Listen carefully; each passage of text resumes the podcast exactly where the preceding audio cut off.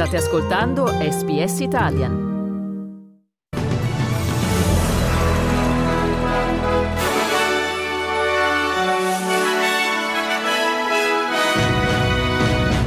Continua a piovere in vaste zone del Victoria, ordine di evacuazione per la cittadina di Seymour. L'Australia difende la decisione di non inviare una nave militare nel Mar Rosso, ma trasferisce personale militare per assistere gli Stati Uniti. Un aereo con nove persone a bordo precipita nei pressi di Lizard Island e oggi con le qualificazioni inizia l'Australian Open. Qui Domenico Gentile con News Flash di SPS Italian di lunedì 8 gennaio 2024.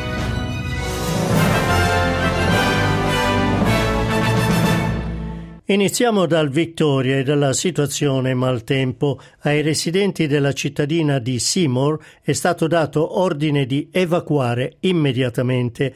I servizi di emergenza nelle ultime 24 ore hanno effettuato 26 interventi di soccorso. Nel centro dello Stato si stanno verificando allagamenti causati da oltre 13 centimetri di pioggia. Il New South Wales ha inviato tre squadre di emergenza per assistere quelle del Vittoria. Una portavoce dell'ufficio di meteorologia, parlando alla ABC, ha detto che queste condizioni atmosferiche sono una novità per il Victoria in questo periodo dell'anno.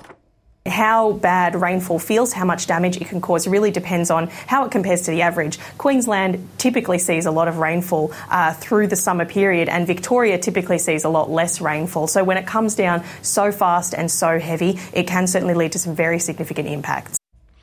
Il Sud Australia è stato investito da violenti temporali che hanno causato la temporanea interruzione dell'elettricità nell'ospedale di Cooper Pedy. Il governo australiano continua a difendere la decisione di non avere inviato una unità della Marina militare per contrastare gli attacchi dei ribelli Houthi su mercantili internazionali che navigano nel Mar Rosso.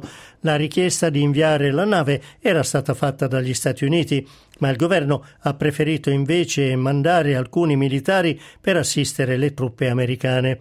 Il ministro ad interim della difesa, Matt Tisselwaite, ha detto alla ABC che l'Australia invierà altre truppe, ma che la sua priorità è quella di impiegare la flotta militare nella regione del Pacifico.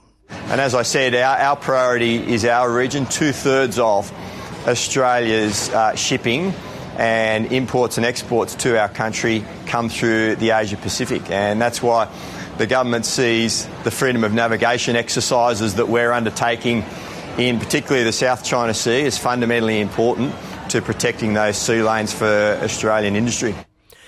E Matt Tisselwaite ha anche annunciato un ulteriore invio di esperti dell'esercito australiano in Gran Bretagna per addestrare le truppe ucraine. Il ministro dice che il numero di addestratori australiani inviati nel Regno Unito per addestrare le truppe di Kiev sale così a 370. Australia has been one of the largest non-NATO contributors and that, that contribution and that support will continue to make sure that Ukraine can defend itself and that its sovereignty is upheld. Un aereo con nove persone a bordo, incluso un bambino, è precipitato al largo di Lizard Island nei pressi della barriera corallina. Sul luogo sono stati inviati due elicotteri e un aereo dei Royal Flying Doctors. Secondo la prima ricostruzione, l'aereo è finito fuori pista durante la fase di atterraggio. Sport oggi con il primo turno di qualificazioni inizia l'Australian Open che si concluderà il 28 gennaio.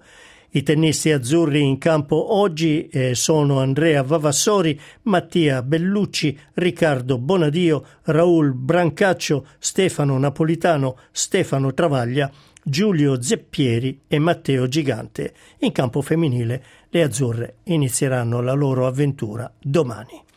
Grazie per aver ascoltato News Flash di SPS Italian.